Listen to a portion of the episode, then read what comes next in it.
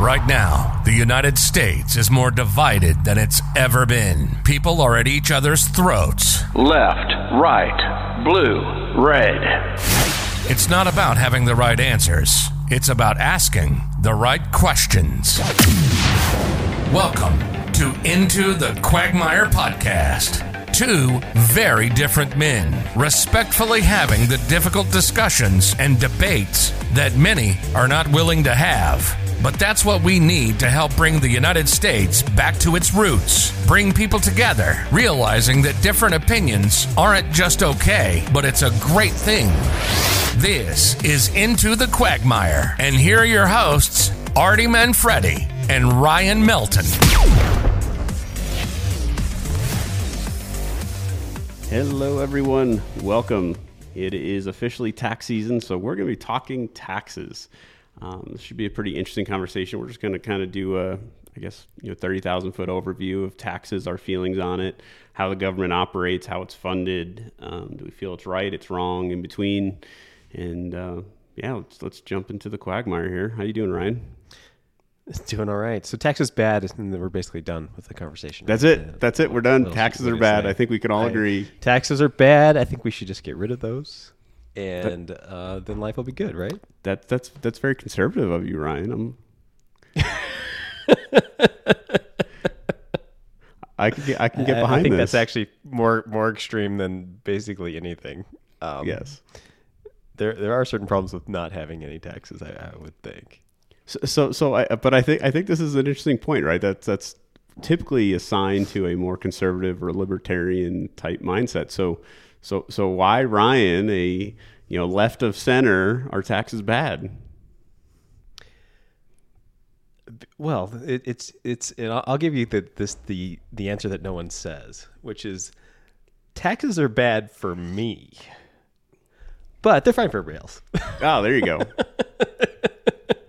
There it is. Ryan should not have to pay any taxes, but all you degenerates out there, you should be like doing your part to pay for all of our stuff. There you go. So is that the real feeling? I mean, I would say that's probably pretty accurate, right? Everyone's always blaming the 1%, right? Close the income inequality gap, and we do that through taxing everybody through the nose. And the more you work, the more you earn, the more we're going to essentially penalize you is the way our current structure is set up. Well, unfortunately, I think that, who wants to pay money? I mean, no one wants to pay money. The only argument I've heard is the people who feel guilty. Like, I feel guilty that I've been so blessed or been so successful that I should be giving back. Like, then give the charity. People who have kind of... Well, but then people don't have to, and all the other people like me, they should have to. Well, and so I think that's the key to this whole conversation is I think it's not so much that people don't want to pay, right? Because people love paying for things that they enjoy, right? Everyone walking around with an iPhone in their pocket, and they love their clothes and cars, right? But the difference is this is involuntary, right? This is not. I don't want to pay. It's money is being taken away from me without any choice in the matter. And if you don't pay, you get to go to jail at some point, right? In fact, I saw this funny it was set up like a comic, and it was picture this guy talking to the IRS, and the IRS comes up to this guy and basically says, "Hey, you have to pay me some money." And the guy says, "Okay, what do I owe you?" And the IRS responds, "No, you have to figure that out." And he says, "Okay, so I guess I'll try to figure it out." And then the IRS comes back, "Oh, and by the way, if you make a mistake or get it wrong, we're going to check your math. And if you get it wrong, you're going to jail." He's like, "Wait a minute. This doesn't sound right."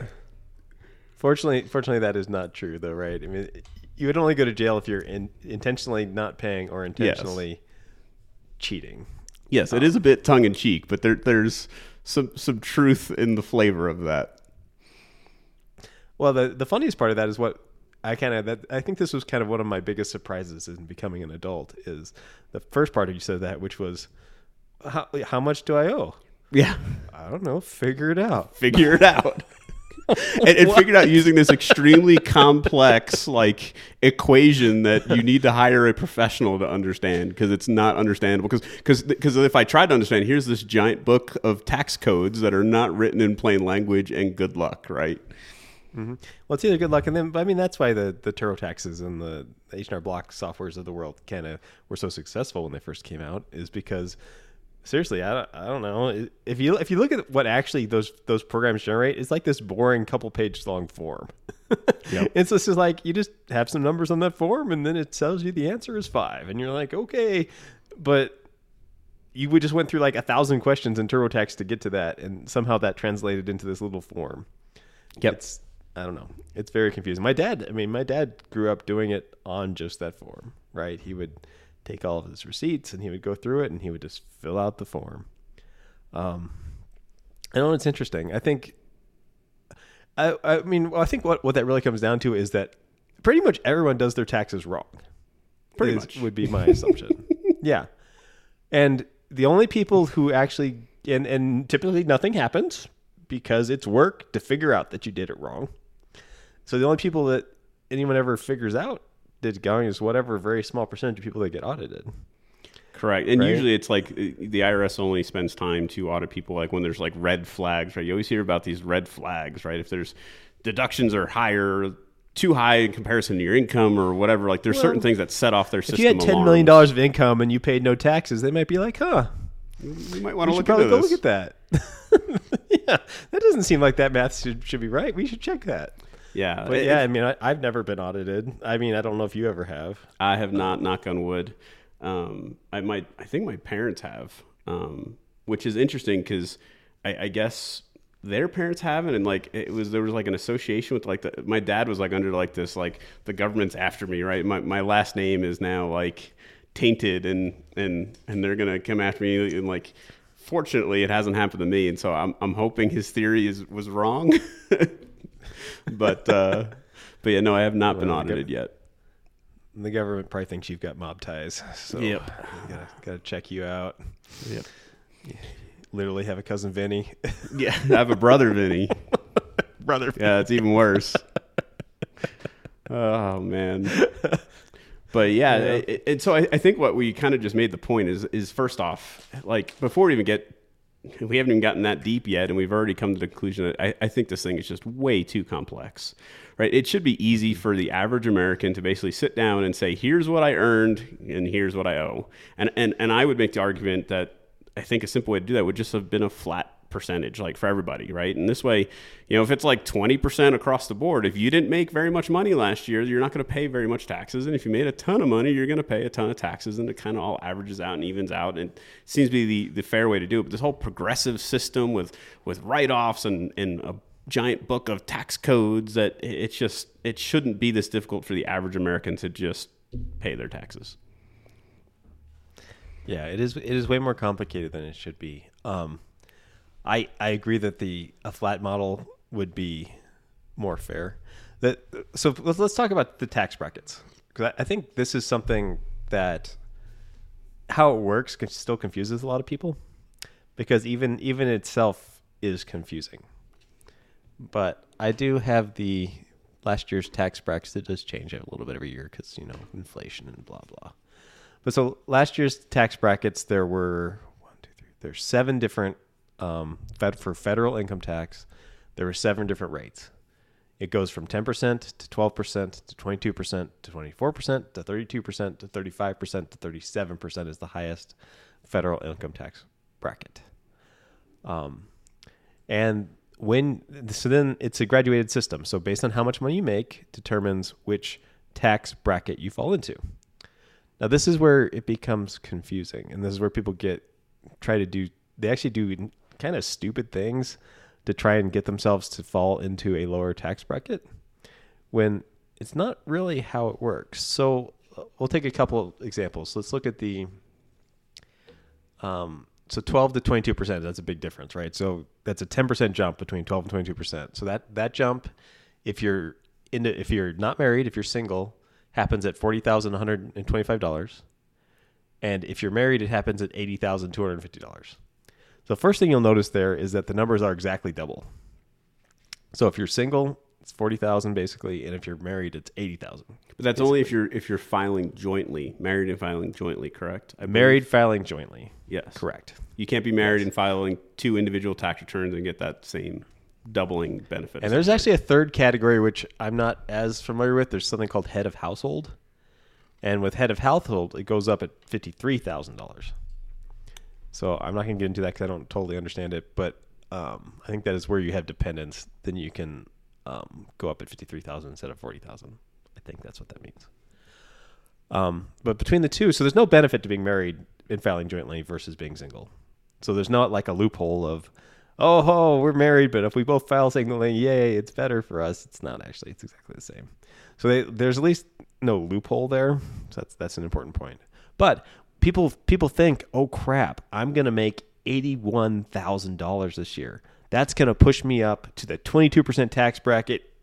Bad. I have to not do that. So I have to like intentionally work less or get sick or, you know, do something to make it sure I don't enter that. Or find some way to get a bunch of write-offs. Yeah, or get a bunch of deductions where I can just get below that line and be happy. But that's not actually how it works. And this is what confuses so many people. It's a graduated system. So your first however money... So there's actually one bracket before this, the 10% bracket. So that goes up to... Let's just stick with the married couples. So that goes up to about $20,000. So that means on your first $20,000, you're going to pay 10% tax. Then between $20,000 and $80,000... you're going to pay 12% tax. So now when I cross over that $80,000 into the 22% tax bracket, all of my money doesn't get taxed at 22%. It's only the money that I've made between $80,000 and up now, up to $171,000, that's going to get taxed at that higher rate, at the 22%. So it's an important detail. It's like, so if I made $81,000, I don't need to freak out. It's only that $1,000 over the top there that's going to get taxed at 22%. And all the rest is still only going to get taxed at 12 and then 10 for the bottom 20%. So it's an important detail that you don't need to freak out about being near the line. It's not like you're going to pay double the taxes if you cross the line. You're not. You're only going to pay double the taxes on the part of money that crosses the line. And I think almost everyone doesn't understand this. At least I didn't understand it for a long time. And I've even talking to people, they seem confused by it. So that's an important detail I want to bring out. Now that doesn't mean taxes are good. They're still bad, but that's an important detail that I think people need to properly understand. Yeah, no, that was a great explanation, Ryan. Thanks for clarifying that. And yeah, it just goes back to the confusion of it all. Like, why are we making this so difficult for people to understand? Like, the average American should be able to simply look at a chart and say, okay, I'm going to owe X, right? It should be so much more simpler. Well, it'd be nice if it was just, like you said, a flat number. And then I can just say, I made $100,000 times 0.15, let's say 15%. And now I owe $15,000 at the end. Yep. Or, and this goes back to the fairness, if I made $1 million times 0.15, now I pay $150,000. So if I made 10 times more than you, I end up paying 10 times more taxes than you. But that's not how it works. No, right? That is not how it works right now.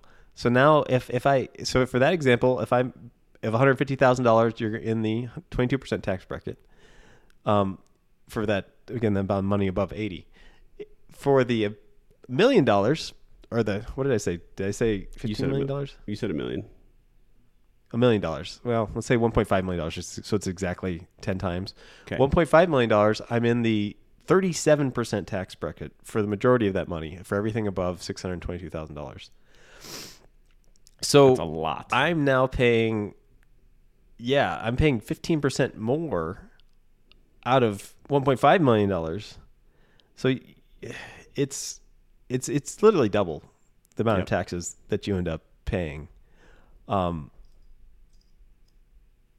at a percentage rate almost, to where you're so much of your money is getting taken, even though it would have already been a lot more absolute dollars, just because you made more. Which would be fair, right? If I make more, I pay more.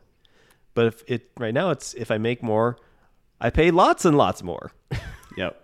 To the point where it becomes, it's still worth it because you're still net positive, but it feels like I'm not working for myself anymore. I'm working for the man or whatever. I don't know. It feels it feels like theft at a point. It does.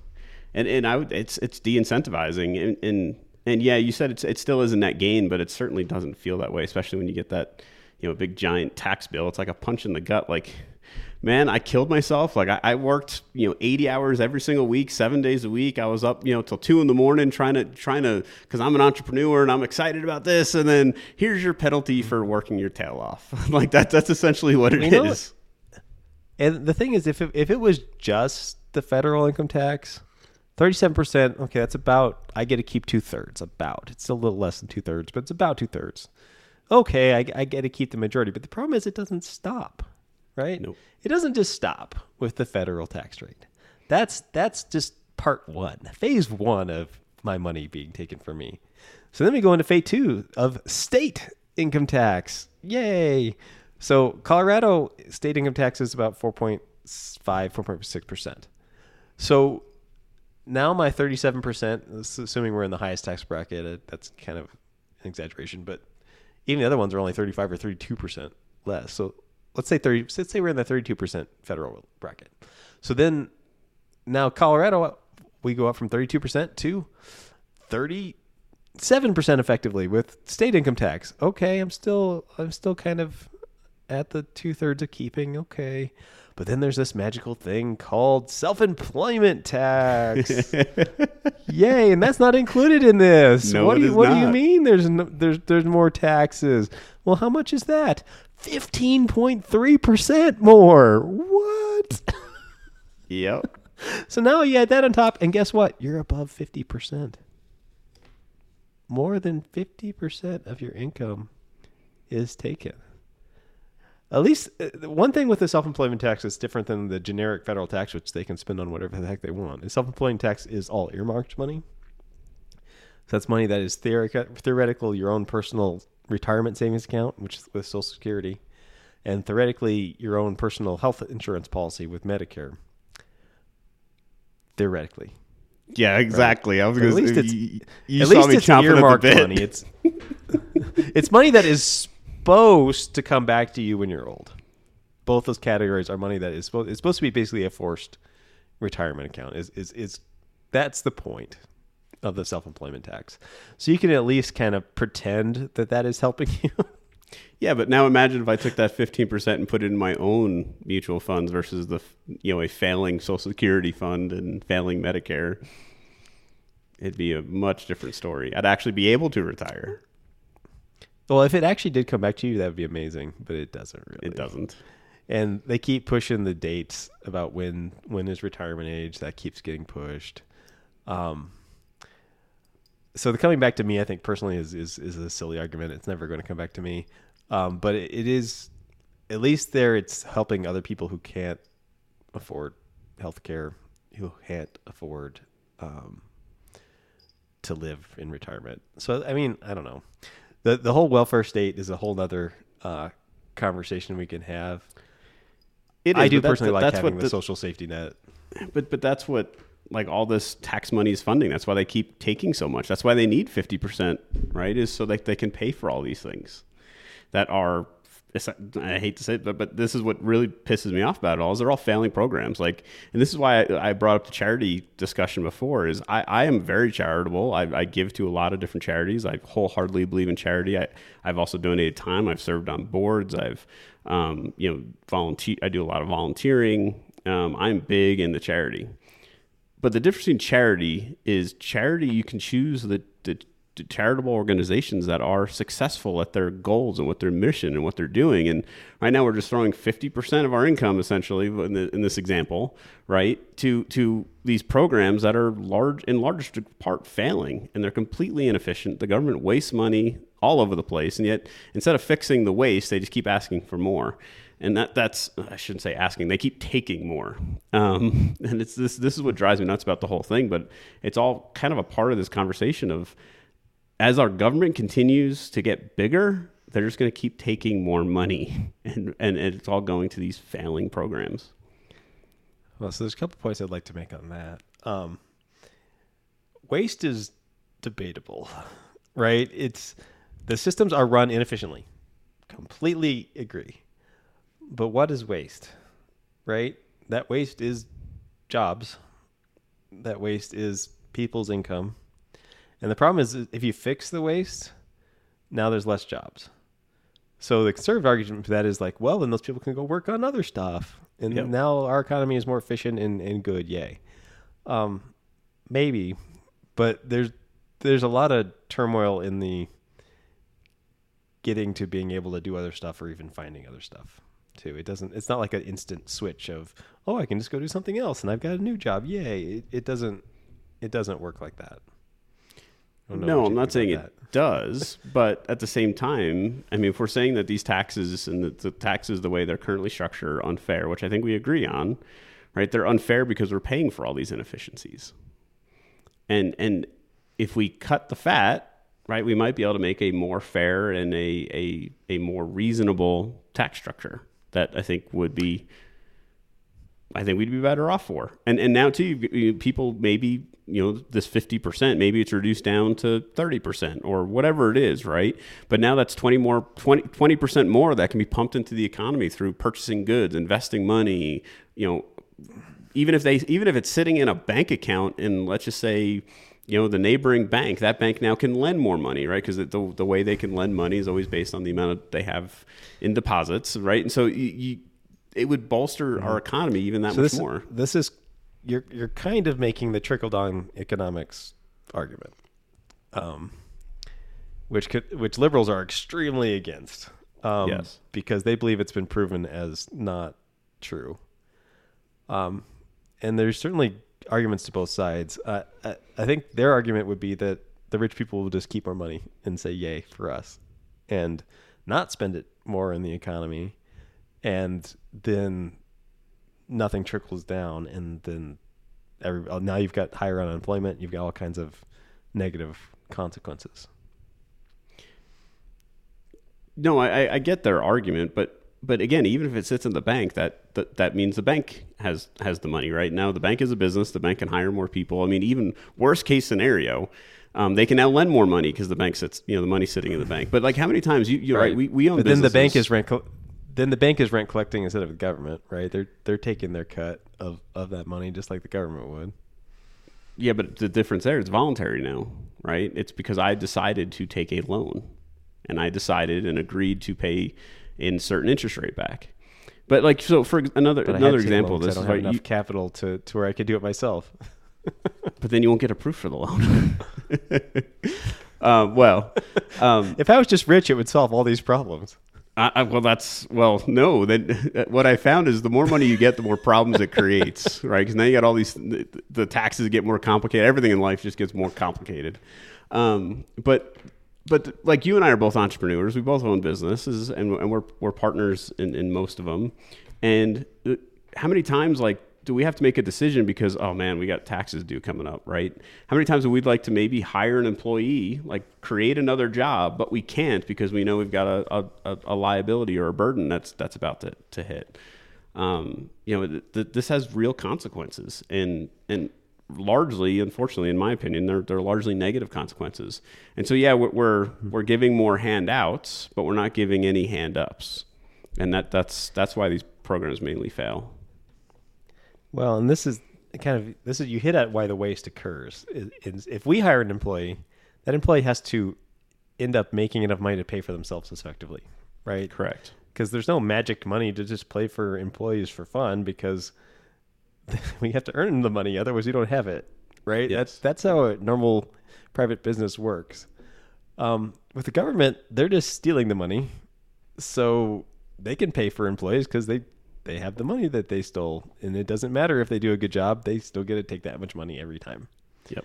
Right. And so that's why it's inherently inefficient, because there's no return on investment or quality of work defines, I don't know how to phrase it, but there's no, you don't have to be successful as the government entity to keep getting income, I guess is the way I'm putting it. Yeah, if you remove this is right, the argument for capitalism, right? You remove the penalty or the reward of where I get to choose where my income goes or where I'm going to spend my money. There's no incentive for them to create a good product, right? Or provide good service, because they don't have to. They're taking the money whether they provide good service or not. So it's easier to be lazy, and this is, you know, this is how I feel about it. I feel like it's laziness. It's laziness in management. It's laziness in training people.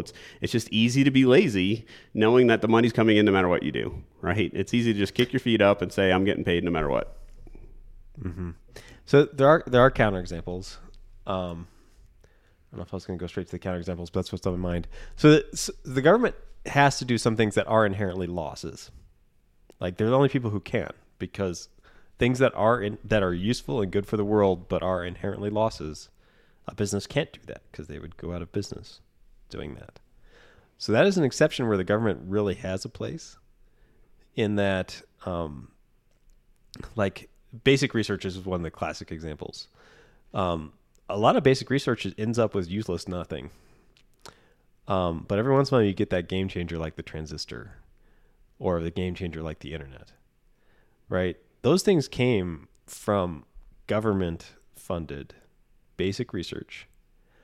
And you could say, well, yeah, if private companies did that, they would make $1 billion too. Well, they would have, but it doesn't counter the fact that all the other basic research that ended up with, like, you know, Jell-O or something that's not super, super useful. We have a better understanding of the universe. So, like, astrophysics is an example. I don't know of anything particularly super exciting that came from astrophysics, of understanding, you know, quasars and how the universe is expanding, but it adds to the human knowledge or of the world. But there's no really return on investment there. So that's the places where I think the government really does have a useful position, in that no capitalism business would ever do that, because there's no money to be made. But right? There could have been, right? Had they found this thing, let's say astrophysics, right? Elon Musk has basically taken over the space program through SpaceX, like in large part, right? NASA is essentially, it's not defunded, but it's nothing what it was, right? But here the government created this awesome program that they totally could have, like, turned around and sold to the private sector and made a return on an investment. Like, hey, we'll give you all of our data, all of our equipment, all of our everything, right? That just like a business would have done. And now there would have been a return on investment. I think a better argument for your point would have been like the military, right? For peacekeeping, for keeping us safe. I mean, that is just a net loss financially. There's no return possible in that realm, but it's something that's absolutely necessary, right? There are returns possible with corruption. Well, fine then. Using your military to influence world geopolitical stuff, which we do. Yeah. Right. So there is return. It's just harder to correlate. And there's a lot of money saved by not getting attacked. Like, yeah, some of these poor countries like Syria, it's going to be so hard for them to ever come back because they're just trashed. Well, it's interesting you bring that up, because if we look at the history of income tax, that's where this all started.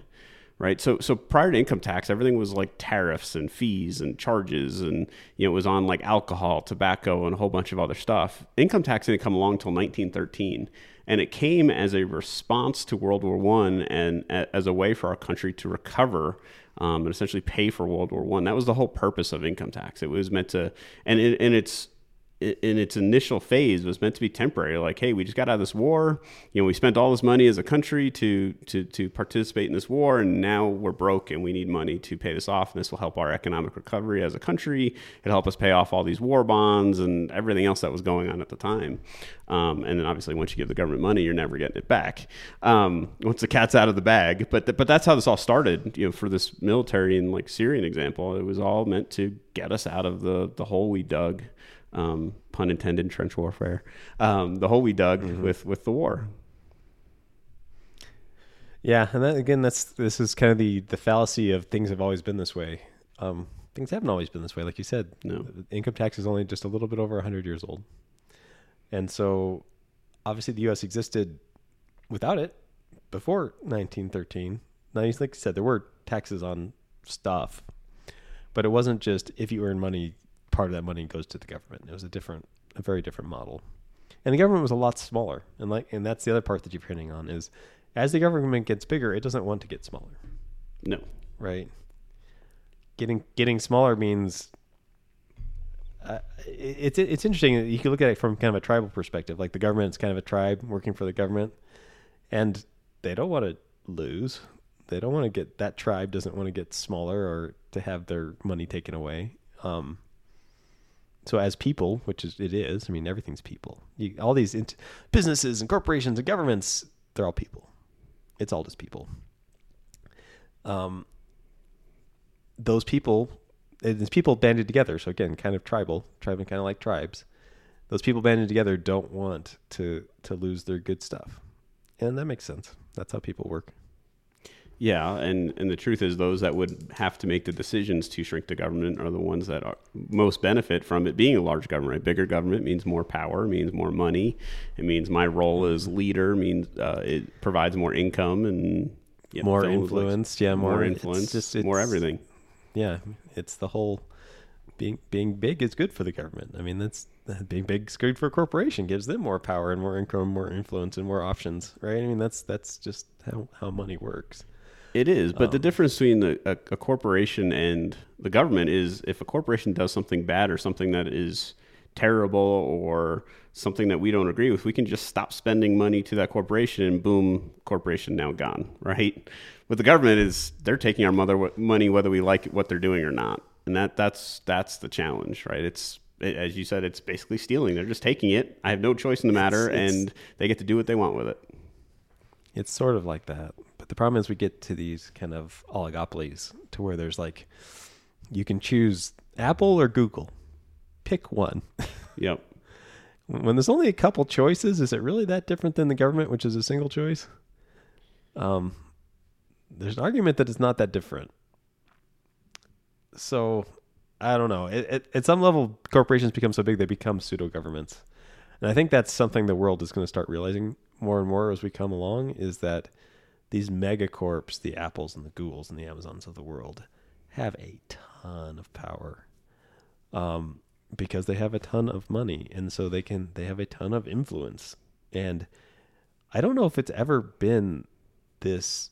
obvious. Maybe it's always been true that there's always the kind of individual groups that have a lot of power and authority, but with public record keeping and, you know, the SEC and all this stuff, information that's available, it's super obvious that there are these mega international, they're not even national, right? They're international mega corporations that have a ton of international power, right? That's not even localized power.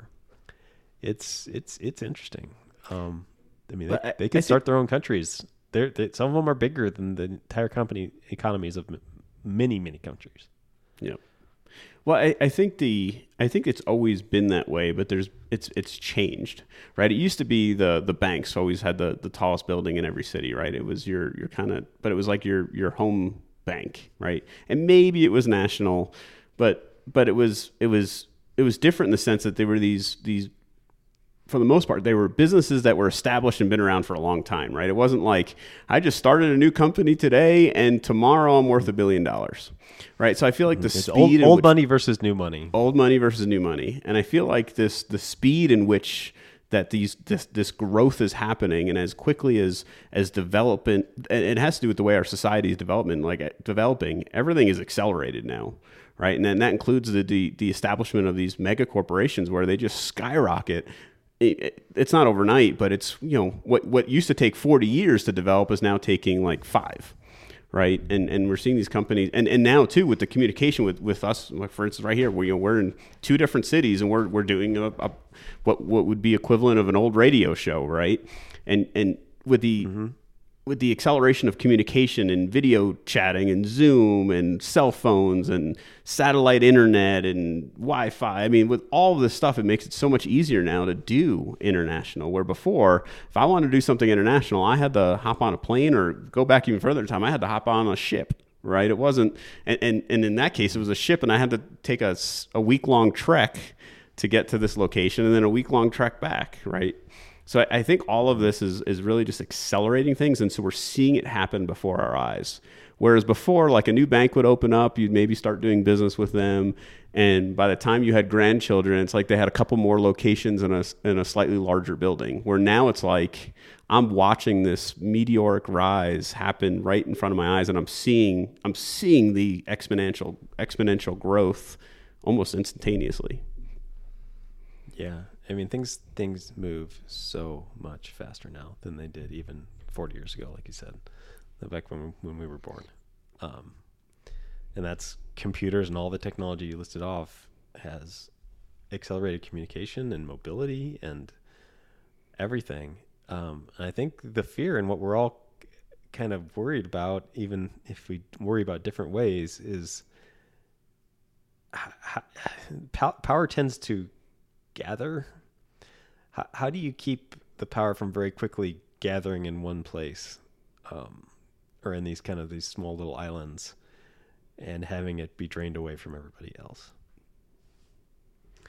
And I think that's a common fear. It is. And I think my biggest fear, and I think I speak for most Americans, or at least certainly most conservatives, is that that's the highest risk is the government, right? Because we have no choice in where that money goes, and they just take it and start doing whatever they want, regardless of if I agree with it or not, right? Or regardless of it's better for the country, or if it's just good for this particular politician, or right, whatever, fill in the blank. And I would argue that these megacorps are equal or potentially even worse threats because of the international aspect. It's interesting. It's like a new contender entered the arena. Yeah, it's kind of what I'm. It's kind of what I'm mentally into. Like the government's the historical, the classic. But I think megacorps are interesting players as well. I just don't know that I can say that they're more, because at the end of the day, we still have a choice. We spend money. Like, and I know you gave the example of like Apple or Android, right? Or Apple or Google, right? Those are your choices when it comes to phones. You have really two choices in reality. And I can see where that becomes a problem. But if one starts going haywire or starts doing stupid stuff, we can switch to the other one. Or if they both start doing crazy stuff, we do still have a choice to just, you know what, I'm not going to have a cell phone. And I know that seems crazy, saying that would be extremely hard to do in today's society, but it still is a choice. It would be a difficult one. It'd be a painful one, but it's still a choice. Mm-hmm. Whereas with the government, we have no choice. And theoretically, you could start another one, but good luck. That's such an amazing... They would have to both be so horrible that there was some huge incentive to start a third one and have any chance. I mean, even Microsoft tried and failed. Yeah. Right. So it's a tough... Oligopolies are very hard to conquer, especially when they are kind of watching each other and following along. It's really hard to catch up. But like, as you've said, the watching each other is beneficial. Like they said, that no one can be like, they can't jack up the prices insanely, or the other one will be like, I'm cheaper. Yep. Come over here. Right. So there is at least a balance to that. But getting back to taxes, one of the other things I wanted to mention was that we're saying like the government is taking, say, 50% of our income, if you're making a decent amount of money, away. The problem is that's not enough. Yeah, we're constantly short. We are short. That's the insanity, yeah. Right? And I can't even imagine how much short we were last year with all the stimulus and the stuff, and even the stuff that we're continuing to do this year. Even before COVID, the government was $1.5 to $2 trillion of deficit. And that was before COVID. I really should go look and see what last year was. It has to be insane. Yeah, but could you imagine running your household that way? Right? I mean, just continuing to build on this debt and just take out more debt. Eventually, like, it's gonna have to crash. It has to. Right? And the only way that we've been able to survive... So last year was 3.1 trillion. 3.1 trillion deficit last year. So that means the government spent $3.1 trillion more than they brought in. And the thing is, what they brought in is probably only like 2 trillion. So they probably more than doubled their income in spending. And yep. We're just like, it's cool. Yep. Well, and the way that they're... Give me more money. I don't think anyone's saying it's cool. I think everyone's saying it's pissed off, but they just keep raising the damn debt ceiling. But the only way this works, and how they're justifying it at least, is that they're borrowing the money from other countries, generally speaking, and they're borrowing it at low interest rates, and they're essentially betting on that inflation is going to out-earn the interest they're paying. But we haven't had inflation really in the last like 10 years, or at least measurable inflation. And so it feels to me like, yeah, this is just all just waiting to just crash. And our country could potentially become bankrupt overnight. I'm not saying it's going to happen, well, that's but we're at risk for that. Yeah, I mean, the magical solution for debt has always been inflation, because if I borrow $100,000, but that $100,000 keeps losing value, then it becomes easier and easier and easier to pay off over that term of that loan. Yep. So inflation, that's kind of why the economists always argue that some inflation is good, because it helps to kind of negate the negative effect of the debt. But if there's next to no inflation, that debt is just this rock. Yep. That is just sitting on there holding you back, and it's just hanging out there. And we've had such low inflation for so long. This is part of the reason the student loans have been so bad for everyone who has student loans. Even yep. student loans have very low interest rates, the government ones. The private ones have insanely high interest rates, which are horrible. But the government ones are pretty low interest rates. They're like 1.6, 1.7%. But even that, without inflation, that money just sits, and it is yep. just this chain. Yeah. For 30 years. I mean, it's insane terms. It's like mortgage terms.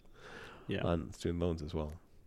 If we're constantly short, right, and we're constantly raising this debt ceiling, and we don't get the inflation, let's say we do now all of a sudden get in trouble, which it seems like we're heading that way, although I expect inflation's going to come here soon. It has to. And I would argue, I feel like the government has kind of forced inflation here with all these stimulus and things, especially this last round of stimulus that they just sent out.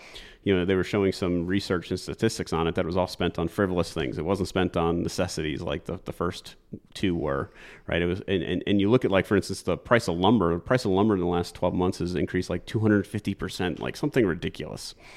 And it's because that people got these checks, and instead of putting them in their bank accounts and or spending them on groceries, which was kind of the intent, they ran to the hardware stores, or, you know, they ran and did things that weren't necessities, and it's starting to push prices up. And it'll be interesting to see if this stays once the stimulus is kind of in the market and done. But, like, I feel like this last stimulus was just a bad idea. I feel like it's going to be, I don't know. Too much. We've talked about this before in this podcast. Too much inflation too quickly right now is the one thing that could cripple our economy. It's the only thing right now. And that's why the Fed has spent so much time keeping interest rates low, especially look at like home mortgages, for example. Interest rates are that low because the government's been buying bonds and pushing rates lower to hold back inflation, to make sure we don't get too much inflation too quickly. Because they know that this is the one thing that cripple us. And I feel like they just pumped a ton of money into our economy that really shouldn't have been there. It created artificial demand and artificial income. And with that comes, my fear is, inflation. Well, historically, you always had to pay the piper. What I'm unsure about now is because of the Fed. I mean, the Fed isn't all this. Also, this thing that's hasn't been around really for that long. I have to look up the date. Isn't it like 1950s or something that the Fed was established? Oh, it was 1913 as well. 1913 was with the income tax. But it has not taken nearly the actions it has taken in the last few years ever. No. They have. They basically given out money for free. Yep. It's like this magic bank that has this infinite pile of cash that they can loan out at whatever rate they want. So if you've got that, what that enables is other banks to loan out money at super low rates too. They can. Yep. So if you've got pile of free money, bank can say, okay, give me some free money and I'll loan it out at 2%. I don't care. 2% is better than zero. Yeah. And I'm making pure profit on that 2% score. Right. Yeah, and now the risk of default is way lower too, because, well, if that happens, like, you can just get more free money. Yeah, well, if you default, why default? Just get some more free money and pay off your other debt, right? Yeah. And so it creates this snowball of free money causes just insane risk taking is really what it causes, because there's almost no downside. Now, if you screw up, you can just get another one. Now, in its beginning, or at least when the Fed started taking these actions, like, it made sense, right? This all started when we were trying to recover from the recession we had in, you know, 2008, 2009.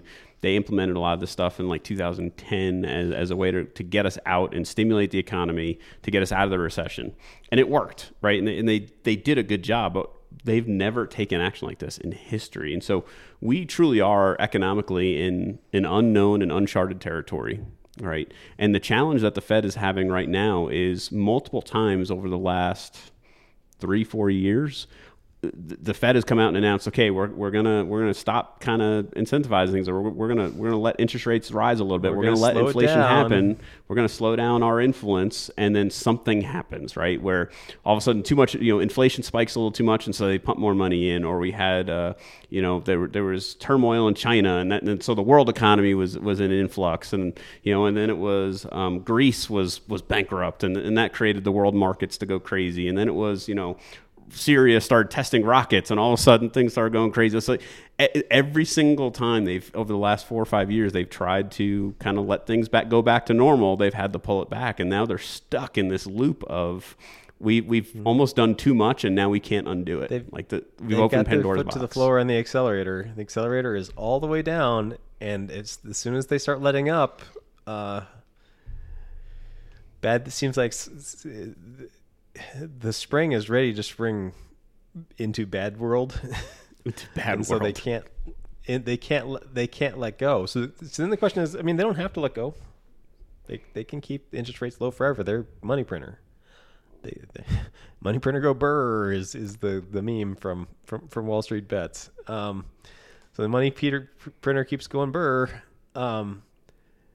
What happens if you basically are preventing inflation by keeping the accelerator on free money, and you just keep injecting all this free money that had no value associated with it? It came from nothing. Well, it devalues the dollar. Which honestly, and the only reason why I would argue it hasn't yet is because we still are the strongest country in the world. And so everything in the world right now is largely based on the U.S., right? It's how's the U.S. economy? What's the U.S. doing? There's so much that we as a country influence. And so it should be rampant inflation, right? The dollar should become freaking worthless because we're printing out these infinite supply of dollars. The dollar should become worthless, right? Yeah, so in theory, that should be happening. And yeah, their actions should almost... They're doing these actions to stop inflation, but it almost should be creating inflation. It's this weird thing, but I think it's because of our world influence that they've been kind of able to hold it all at bay. Yeah, the world value of the dollar has kind of buffered us internally to be able to do this, at least for a while. But at some point, the world's got to be like, dude, dollars are crap. And then the switch to like a euro standard or something, or a won, or to the Chinese standard, right? It seems like, I don't know. It seems like it's got to hit at some point if we keep just saying, hey, we'll just give out another $2 trillion. Trillions are insane amounts of money. Like that's a million millions is a trillion. That's a lot. And what'd you say we were? We went and we were in debt for last year, $30 trillion. Oh, the actual U.S. debt. Last year alone. Last year we were $3.1 trillion deficit. That's not the debt. The debt's a wholly different topic. So the deficit is This is an important thing that people get confused too. So the deficit is how much debt we're adding every year. That's how much we added to the national debt last year was $3.1 trillion. Correct. That's not the national debt. The U.S. owes way more than that. Let's go get it. I want to look it up, but yes. There's these really cool websites that have like these calculators that are actually like clicking along. So if you go to usdebtclock.org, it's one of the kind of the coolest ones. That's exactly what I just pulled up. And it's got kind of these like clicking things, and you can watch. So you can see how much U.S. GDP is. That's how much value, theoretically, the U.S. is generating.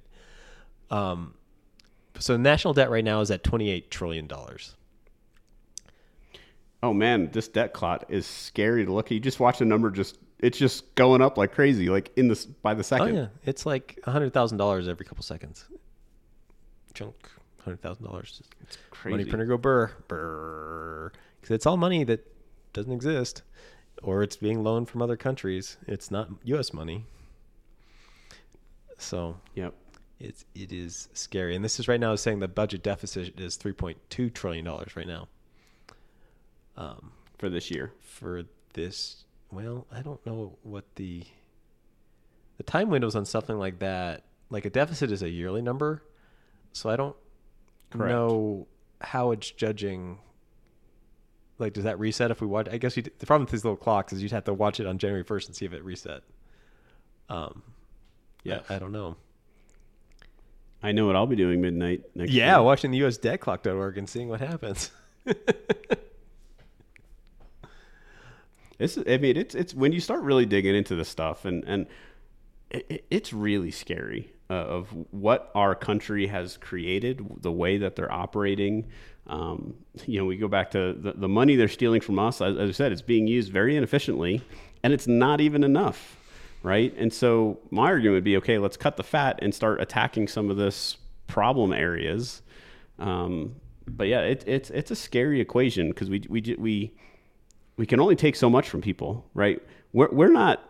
I don't even know that we're generating enough income to pay the national budget every year. Like if you just took 100% of everybody's income, we went purely socialism or communist, right? I don't even know that there'd be enough. So there is. So that's the GDP number, the gross domestic products. That's how much value was created in the United States.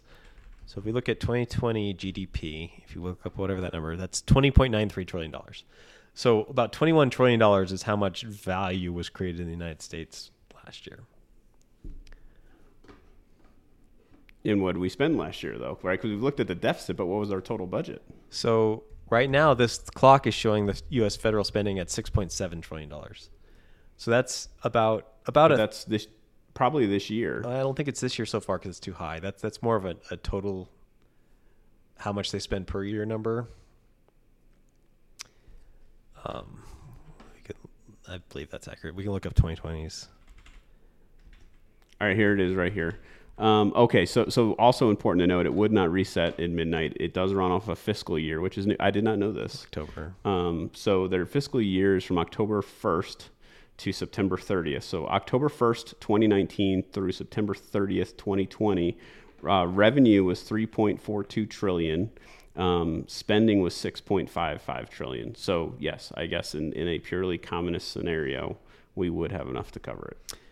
Yeah, it's the government right now. Although in a communist scenario, now you've got to provide basic needs and everything else. So now the budget just quadrupled. So the answer may be no still. So the problem is right now the government is spending about a third of U.S. GDP. They're only collecting about half of that, of the money that they need to spend that much. So the other half is coming from debt. So the solution is you could steal more, right? You could take more out of the economy and rather than do debt. Or as Artie is arguing, you could trim the fat. You could spend less and try to get as much value. And as in all things, the answer is probably both, but that means collect more taxes and spend less. But the problem is the thing is that still doesn't get, that might get you balanced. If you collected more taxes and you spent less, so you get your deficit down and you get your income up, you might be able to get to balanced. Yep. Right. But then we're all unhappy. And everyone loses. Yeah. Yeah, it's tough. I mean, I it's amazing. Like this vaccine program is a great example. Like the government spent $10 billion on that. That was Operation Warp Speed, where they funded a whole bunch of different vaccine creators to come up with this vaccine quickly, which was great. That's such a small fraction of the U.S. budget. $10 billion is not even 1%. So in this kind of international emergency, our response was still less than 1%. Of our budget to handle that emergency. Where the heck is all the other money going? Yeah, bingo. This is the question all conservatives has been asking every time there's a budget conversation or a fight to raise the debt ceiling or fill in the blank, right? Because then you like where we see this money being played out, for example, and I know it's county and city, but you go to the DMV and you deal with the most unpleasant person ever in the world. Right. And there's and everyone's just sitting around like that. No one's really doing anything. It appears like it's just a terrible experience. I'll give a recent example. Ryan, you and I are launching a new company, which we're really excited about, but we've had to delay things drastically because the IRS was taking forever just to issue us an EIN number, which is your employer identification number. It's basically your social security number for a company. Right. And it took them almost 45 days to just literally print a freaking piece of paper. right? And then I had to call them yesterday. Yeah, I had to call the IRS, talk about a pleasant experience. And I spoke with someone who was not pleasant at all and was annoyed that I called her and interrupted her day to just ask, like, hey, can we just see where things are at? It's, you know, you guys said that this is supposed to take only 2 weeks. It's been 42 days. Like, can we just check on this? Oh, it's not going to be ready. Due to COVID and with new regulations, we now have 45 days to get this, and you're not going to get it a day before day 45. Well, could you just check, please? Like, we're 2 days away. Like, everything's being held up by this. You're stopping business. You're stopping us from hiring people. You're stopping us from creating income so we can give you more money, first off, right? And okay, fine, I'll check. And sure enough, there it was. But it was like, come on. Like, so this is our interaction. Like, all right, you're stealing my money to create this, right? And waste all this money and waste. And there's all this waste. There's this unpleasantness. Like, everything about the government is just, I hate to say it, it's ugly. The argument, though, is the same argument as for capitalism is it's better than all the other bad things. I'm a big small government guy. Like, just shrink it down. Give us the basic necessities that were in the Constitution, or in the Declaration of Life, Liberty, and the Pursuit of Happiness.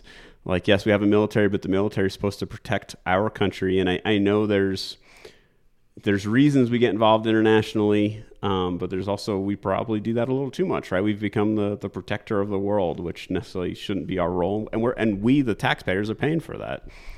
Right? I mean, if we shrink down the government, just provide the basic necessities and let us, the people, do our thing. Right? Let businesses grow businesses and hire people. Let people create income. It kills me every year because like we work our tails off to create income and create jobs and create businesses and do things that are making a difference in the world and making the difference in people's lives. And we essentially get penalized for it. And every year I feel like I'm getting just a little bit ahead. I feel like I'm moving the needle, and here's a giant tax bill. And now it's like, I feel like I've taken 2 steps forward and 5 back is what it feels like. And I know that's not always the case, right? I know that, the percentages, work is progressive and all that stuff. But man, that's what it feels like. And it's like, what the hell am I doing? Every year around this time, like, why the hell am I killing myself? Why am I doing all this? Yep. So we're back to the beginning. Taxes suck and podcast over. Taxes suck. The government does do some useful things. How do you keep it from getting too big and being wasteful? And I don't know the answer to that. I don't have like the perfect answer, and honestly, I'm not in the government. I don't work for the government. I'm not familiar enough with the inner workings. But from the outside looking in, I know this is the argument of most conservatives. It just looks super wasteful, and we're wasting trillions of dollars, and taking out trillions more in debt every single year. And yeah, I think you hit the nail on the head. Where's it all going? Trillions of dollars, and we can't keep a handle on these things. I mean, I feel like we need to rein Washington in, right? We need, our government needs to be reined in. We need better accountability financially. I feel like we've got all these checks and balances as it relates to like policies and politics. But we, the people who are supposed to be the accountability, people holding accountable, have no idea what's really happening with all these numbers. As I'm sitting here and just, these numbers are still just climbing. As you said, $100,000 by the second. Where's it all going? Right? And why are we so inefficient? And why is no one willing to fix this? Because when you quit spending money, someone loses. Every time. Right? So you're picking the losers. Yeah, but it's not, you go back to this argument a lot, like we're picking losers. It's more about, we're at a point now where this needs to be fixed, and right, and short-term pain equals long-term gain, right? And we've experienced this a lot in business, right? When we take a big hit in business, man, it hurts, but man, it forces us to grow, it forces us to change things, and it makes us better and more efficient in the long term. This is where the politics is, right? And so politics is making these choices. It's who's going to lose. Who is going to stop getting money? Whose jobs are going to have to cut? Who's going to have layoffs? Who's going to have to lose the benefit. Because all this money just turns into people. Most of this money is not going into things. Almost all that money is going into people. So, I mean, some money goes into, like, things. But in the end, it's the people making the things.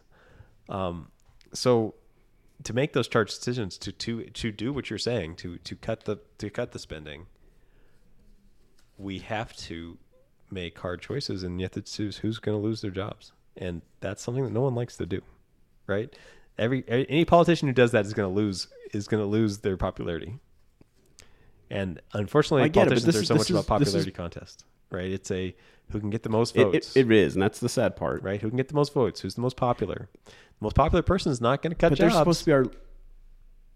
But they're supposed to be our leaders, right? And part of being a leader is making the tough calls. Making the unpopular decision for the benefit of the whole. We've created a political system that's a popularity contest, and you're asking the popularity contest result to do something that is not popular. So the system seems inherently against fixing itself. I think that's kind of the argument I've tried to make in this whole conversation today, is that the system is designed not to fix itself. But at some point, then we're just going to break, and irreparably break. Yep. And my right, if you don't fix, my historian friend would be quoting the Roman Empire and how it did the exact same thing. It grew and got fat, and gluttonous, and eventually it went poof. And yep, the question is that it may be inevitable. Well, but it's not if we make the tough decisions that need to be made now. But that the person the person making that argument is not going to get elected, and so they will not be able to make that change. So I'm talking to all of our listeners. We, the people, need to elect the person that will make that change. We need to start thinking about, yes, it might hurt a little bit here in the short term. We might have a small recession. But then we'll be so much stronger when it's all said and done. Like it's almost like in this conversation and looking at, as we kind of use the example of the government incentivizing the recovery, it's almost as if from 2008, 2009 recession, it's almost as if maybe they shouldn't have. Maybe that would have caused us to make some changes. That maybe would have caused us to fix some things that need to be fixed, and to deal with a recession versus essentially hide it. That's essentially what we did. We said, there's a recession. Let's pump some money and just kind of put it off in the corner and pretend it didn't happen, mm-hmm. right? And it didn't. Recessions are corrections, meaning it's there was a problem. It is now being corrected, right? And we essentially stopped the correction. Mm-hmm. So I feel like we need the short-term pain for the long-term gain, and we, the people as a whole, have to be willing to do that. No, and that is a tough argument to make. We'd rather just keep drinking our energy drinks, like, we'll fix it. The world just gets a bunch of caffeine. We'll be go good, and then our heart explodes. Yep. Yeah, exactly. My one of my favorite quotes is by Dave Ramsey, who, if you guys haven't checked out Dave Ramsey, he is a financial guru. He's all about anti-debt and getting people out of debt. He does tremendous things, and he's a very, very wise man when it comes to money, and he just says it how it is. But one of my favorite things that he says, and it's his quote, and it's a lesson that he learned the hard way, because he actually went bankrupt, and that's how he started. Again, he had a correction, and he learned from it, grew from it, became efficient. That's how his whole enterprise came about. But his saying that, one of his things I love so much is, you can't out earn stupidity. Basically, at some point it's going to crash, right? Mm-hmm. Yeah, that's what I fear. And the problem is, it's just like global warming, is can it be stopped? And you're right, it can be, but the problem is there the political will to stop it? And that's where it seems like the answer in most cases is no. I think that's true, but I think the answer is no. But what I would question, is it no because I don't think it's no because people have a full understanding of what's really happening and the implications of all this. I think it's no because I'm ignorant, and things are going well, and ignorance is bliss, right? I'm not looking at this usdebtclock.org. I'm not having these conversations that we're having, right? It's not looking at the numbers. It's just, you know, do I have a roof over my head? Do I have groceries in the fridge? Do I have and beer in the fridge? And if I do, then yay, everything is great, and I want it to stay that way, mm-hmm. right? It's again kind of, and I hate going back to this because I want to argue your point so much, but yet it keeps coming up, is that everybody's inherently selfish, right? And so if this is good for me right now, then, you know, it's good. It's good. It's just good in general, and I'm going to support it. Well, but not looking at, very few people look at long term. Very few people think about long term implications. Very few people take the time to sit down and, okay, well, if I have this thing today, what does that mean for tomorrow, right? And I feel like that's the conversations that need to happen right now. Is here's where we're at, here's what the numbers look like, and if we continue on this path, here's what this is going to look like. I think, is this the world that you want to have in 20 years, or is this the world you want to leave your grandkids? Maybe that is the solution. People start painting this future that's not so good. The problem is forecasting is super hard, right? Forecasting the future is inherently hard. It's inherently wrong. You're going to be wrong about some things. Maybe you're right about some. And if someone could paint this future that's bleak and show a true path that it's going to happen, then maybe you could get this change that you need. But the problem is the future stays fuzzy, and humans are so adaptive. Like, we can adapt in the short term to make things work, like print some money. It's great now. We're all good right now, right? And so we're really good at adapting into the short term and making things okay right now. And we just keep pushing the dates. It's the question is when, I said the Fed's accelerator is already at the floor. When are we going to get in trouble and not have any more, nothing left to push? Yeah, when are we going to run out of gas? Yeah, there's nothing left? There's nothing else we can do, and now it goes boom. And so that's, well, and I think that's the there's our positive ending to our podcast today. Yeah, exactly. But I feel like that you hit the nail on the head, right? Is our government has been very good at adapting to short-term problems, and their solution has been throw money at it. And so it's created kind of this false safety net. Like, so even if we painted this picture, I think that a common reaction would be, oh, that's fine. The government will just send me another stimulus check. No, I'm not worried about it, right? Or the government will just spend more money and figure it out, or whatever. And I think that's the challenge, is now we've got this false safety net. Yeah, it's the problem is it's false long term. We're passing the costs off to the future, and that's something that humans are extremely good at.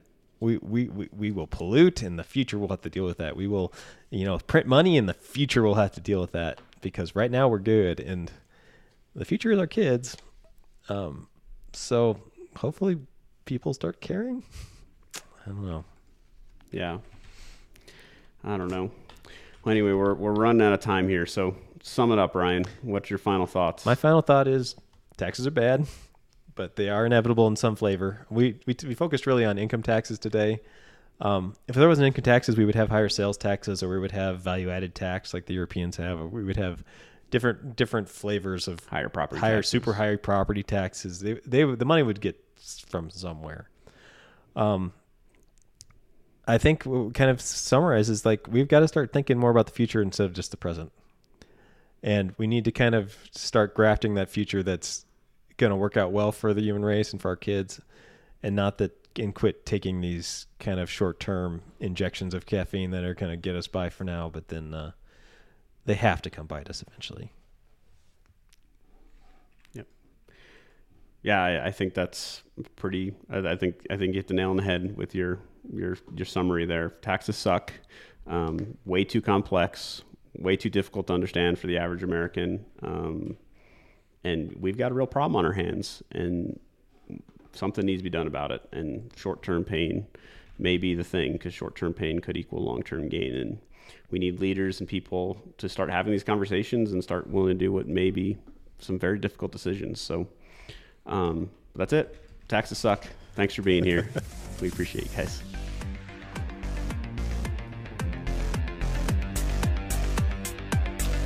Awesome.